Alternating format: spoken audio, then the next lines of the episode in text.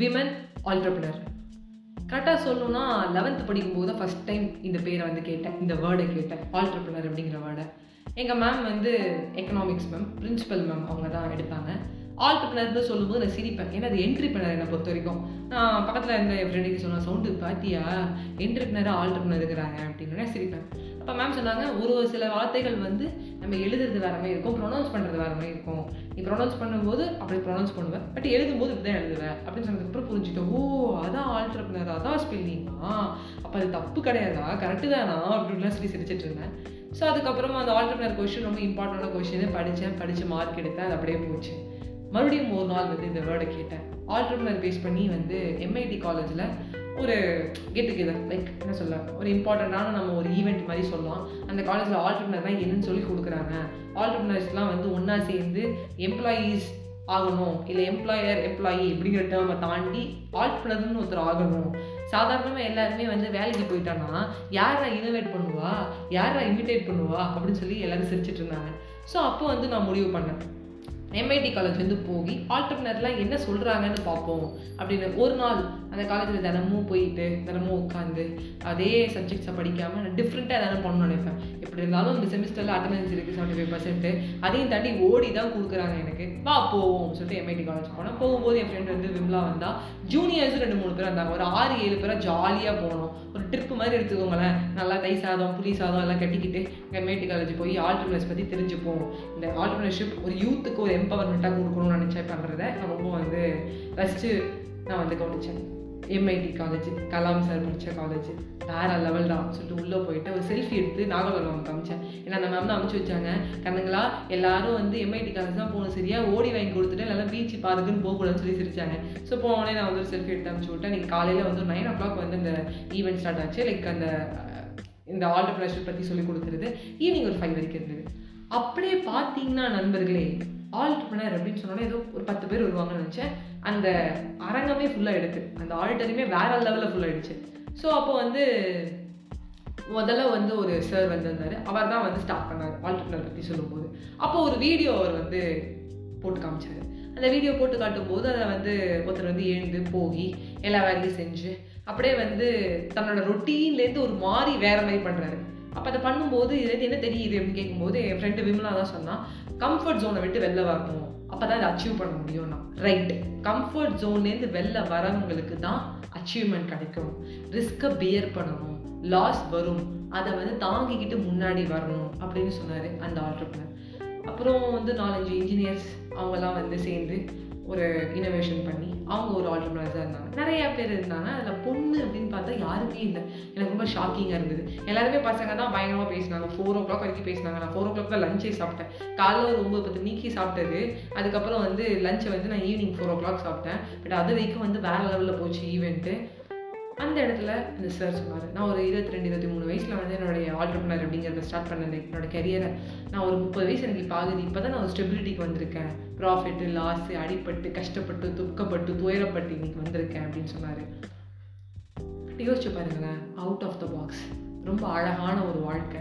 அந்த வாழ்க்கை ரொம்ப கம்ஃபர்ட்டாக போயிட்டு இருக்கும் அதெல்லாம் தள்ளி வரும்போது ரிஸ்க்கை பியர் பண்ணி வந்தால் எம்ஐடி காலேஜில் ஒரு நாளைக்கு அங்கே ஒரு eight hundred nine hundred members உட்காந்துருக்கும்போது அவங்க முன்னாடி வந்து இதான் ஆல்டர்பனரு ஆல்டர்பனர்ஷிப் ஆகு இனோவேஷன் பண்ணு புதுசாக அதை பண்ணு கை கட்டிட்டு ஏதோ ஒரு முதலாளி சொல்கிறானோ அதையே அப்படியே பண்ணிட்டு இருக்காத அப்படின்னு சொல்கிறது ரொம்ப பிடிச்சிருந்துச்சு. அப்படிங்கிற பக்கம் ஒரு வருத்தமும் கூட. ஏன்னா அதில் ஒரு ஒருத்தர் கூட ஒரு பொண்ணு இல்லை ஒரு விமன் இல்லை அப்படின்னு சொல்லி ஒரு வருத்தம். அப்படியே திரும்பி பார்க்கும்போது எனக்கு ஃப்ளாஷ்பேக் மாதிரி ஒரு படம் முப்பத்தாறு வயதிலே. வாடி ராசாத்தி அப்படின்னு சொல்லிட்டு. ஜோ மேம் அப்படியே அவங்களை வந்து வாலி படத்துல ஃபர்ஸ்ட் பார்த்தது. Hey Sona I love you love you தான் அப்படின்னு.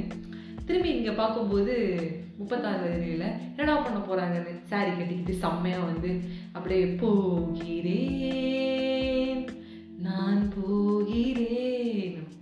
அதான் அவங்க உண்மையாகவே ஒரு கெத்துங்க ஒரு காய்கறி தோட்டம் மொட்டை மாடியில் வச்சுருக்காங்க. அது இன்னும் பத்து பதினஞ்சு வீட்டில் பண்ண சொல்லி ஒரு பிரசிடெண்ட்டை மீட் பண்ணுற அளவுக்கு அவங்க போகிறாங்க வேற லெவல் நடுவில் ஒரு சீன் இருக்கும். அது ரகுமான் சார் தான் வந்து அவங்களோட ஹஸ்பண்ட் அவங்க அவங்களும் அவங்க பொண்ணு அயர்லாந்து போயிடுவாங்க.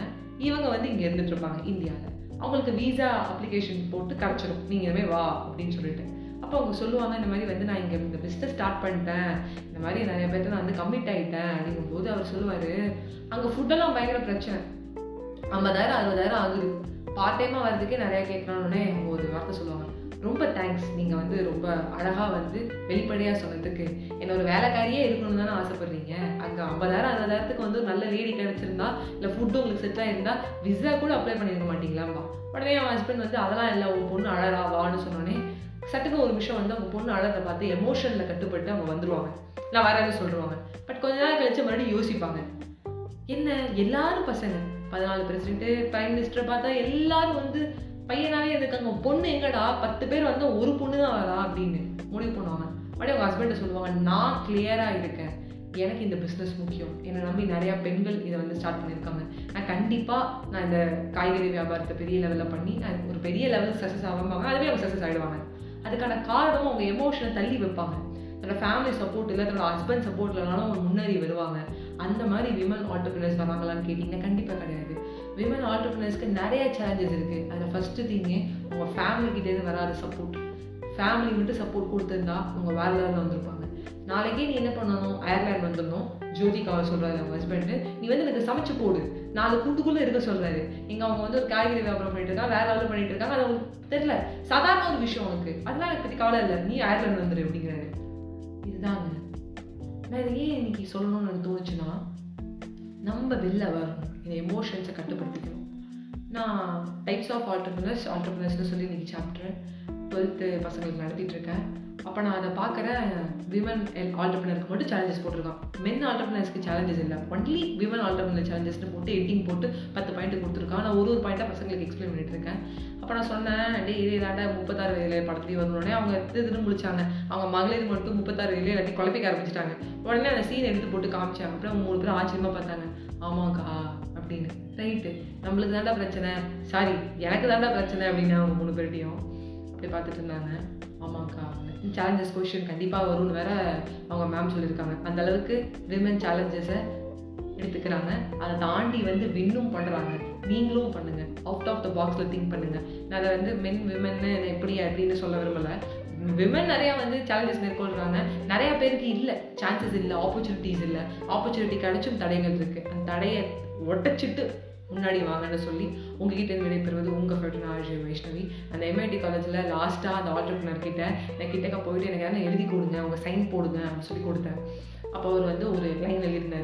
ஆல் ஆன்சர்ஸ் ஆர் வித் நியூன்னு போட்டு ஒரு சைன் போட்டாரு. இந்த பேப்பர் நான் இன்றைக்கும் வச்சிருக்கேன். அந்த அளவுக்கு எனக்கு ஒரு சந்தோஷம். அந்த நாள் என்னால் மறக்கவே முடியாது.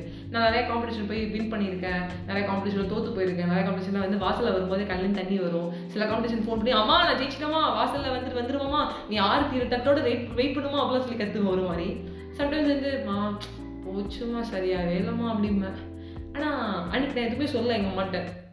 வீட்டுக்கு வந்து இதை மட்டும் காமிச்சேன். ஆல் ஆன்சர்ஸ் வித் நியூ மட்டும். உங்களுக்குள்ள எல்லா ஆன்சர்ஸும் இருக்குது கவலையை பண்ணாதீங்க ஜாலியாக பண்ணுங்கள் ஒன்று மட்டும்தான் இந்த கதை இல்லை லைஃப் எக்ஸ்பீரியன்ஸ் ஷேர் பண்ணதில்.